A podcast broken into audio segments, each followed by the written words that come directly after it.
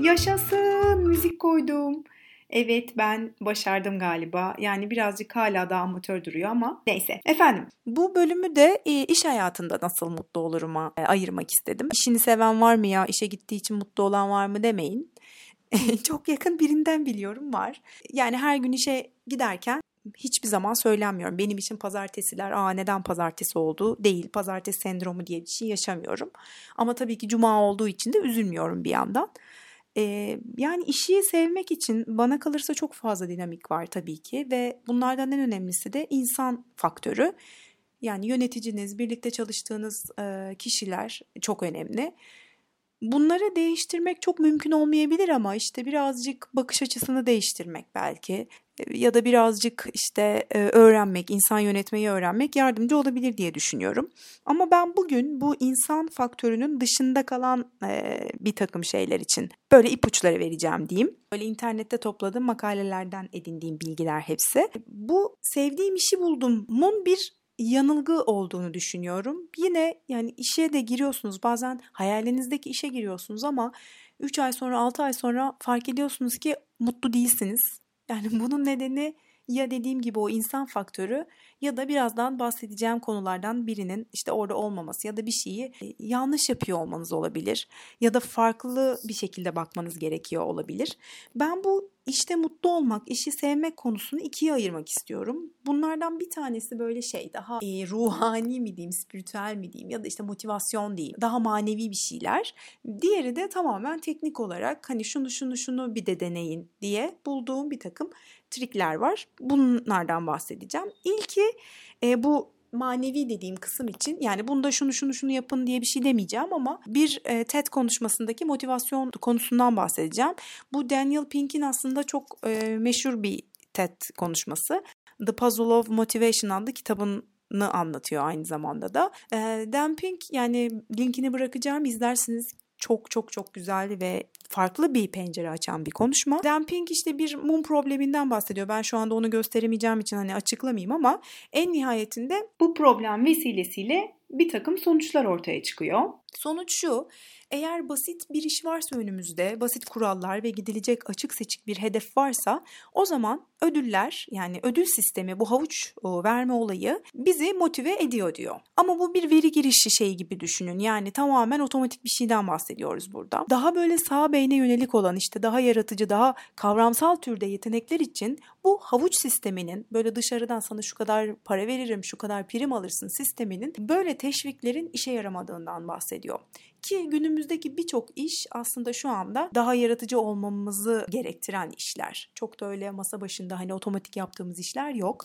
Peki bu insanları yani bizleri bu beyaz yakayı, yeni nesil beyaz yakayı nasıl motive etmeliyiz? İçsel motivasyon diye bir kavramdan bahsediyor. Ve üç önemli öğeyi yine anlatıyor bu konuşmasında. Ve aynı zamanda kitabında bu içsel motivasyonun aslında üç öğesi olarak düşünebilirsiniz. Bunlardan biri özellik, otonomi diyor. Yani insanları kendine yönetmesine izin verin. Belirli bir çerçeve çizin ama tamam efendim, evet efendim insanları olmasınlar diyor. Yani çünkü böyle bir insan mutlu olmaz ama kendi kararını kendi verirse ve yönetici sadece o işi hani yaptığındaki alanına müdahale etmezse sonuçlara bakarsa dolayısıyla orada bir otonomiye, orada bir özelliğe sahip olur ve bu da onun içsel motivasyonunu arttıran bir şeydir diyor. İkinci konu ustalık, mastery. Bir şeyi eğer iyi olmak için yaparsanız motivasyonunuzun amacı o işte iyi olmaksa muhtemelen zaten iyi olursunuz ve o işi çok keyifli, büyük bir keyifle yaparsınız. İşte hobilerimiz değil mi? Bir piyano çalmaya başladığınız zaman mesela onda iyi olmak istiyorsanız zamanınızı ayırırsınız ve ona verdiğiniz eforun hiçbiri boşuna değildir. Öyle gelmez. İş yerinde de iş içinde bu geçerli. Dolayısıyla bir şeyi iyi olmak için yapmak da içsel motivasyon kaynağı. Üçüncüsü de amaç, purpose dediği şey. Zaten bütün beyaz yakalar aynı şeyden muzdarip. Ben niçin çalışıyorum?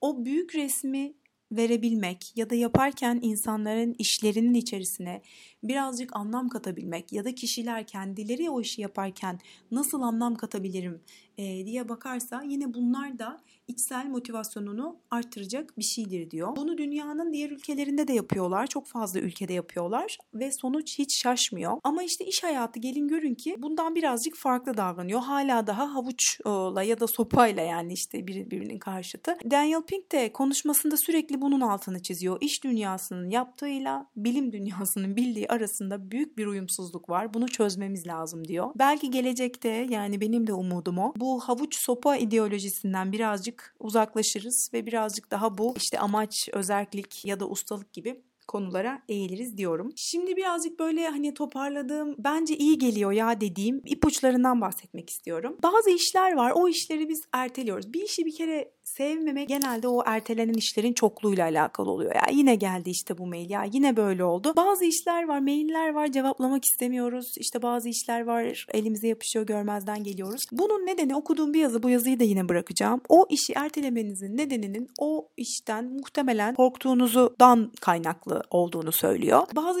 şeyleri yaparken korktuğunuzu anlarsınız. Mesela şey işte ne bileyim hoşlandığınız birine gidip işte çıkma teklif ederken hani o korkuyu bilirsiniz. Korktuğunuz için yapmadığınız yapmadığınızı da bilirsiniz ama o işi korktuğunuz için yapmadığınızı genelde bilmeyebilirsiniz.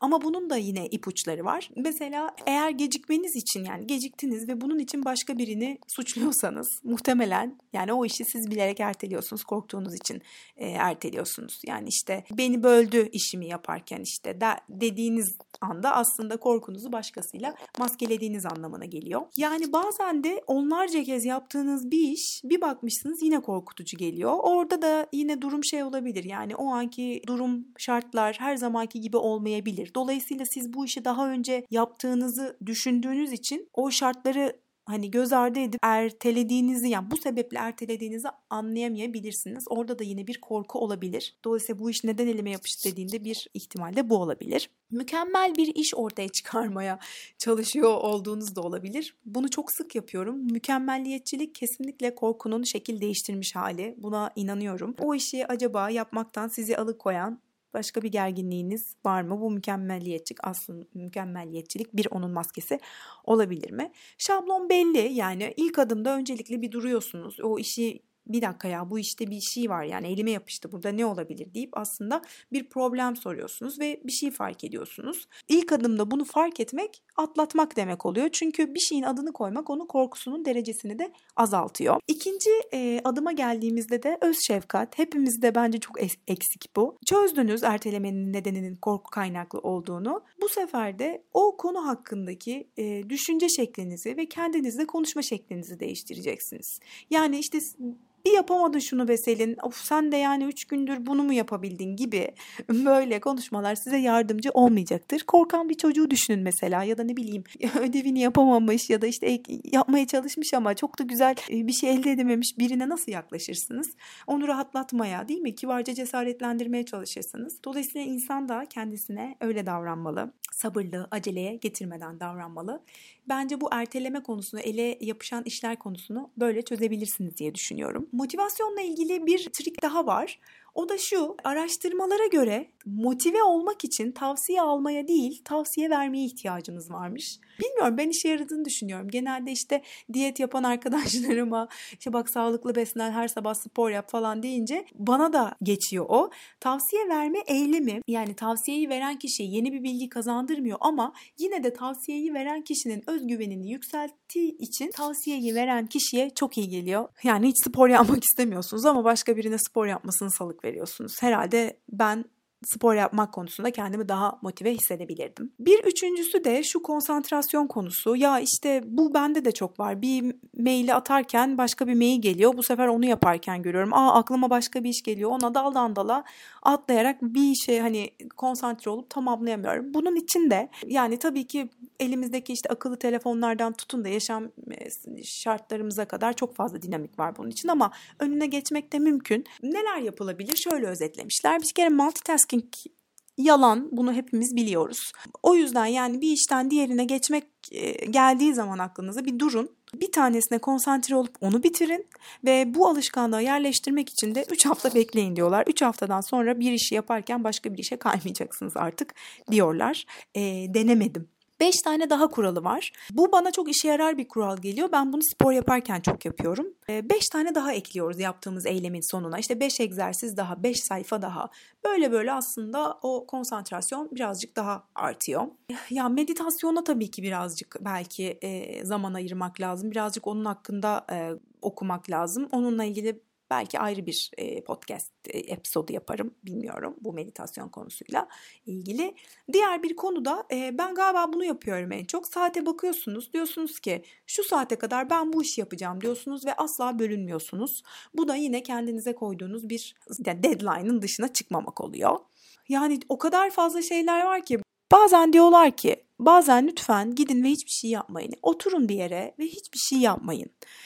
Çünkü hiçbir şey yapmamak yani bunu hiçbir şey yapmama amaçlı yapmak e, bizi daha üretken kılabiliyor diyorlar. Yani birisi size ne yapıyorsun diye sorduğunda ona hiçbir şey yanıtını vermekten kesinlikle çekinmeyin. Problem çözmede, daha yaratıcı fikirler geliştirmede bunun e, gerçekten efektif olduğu kanıtlanmış.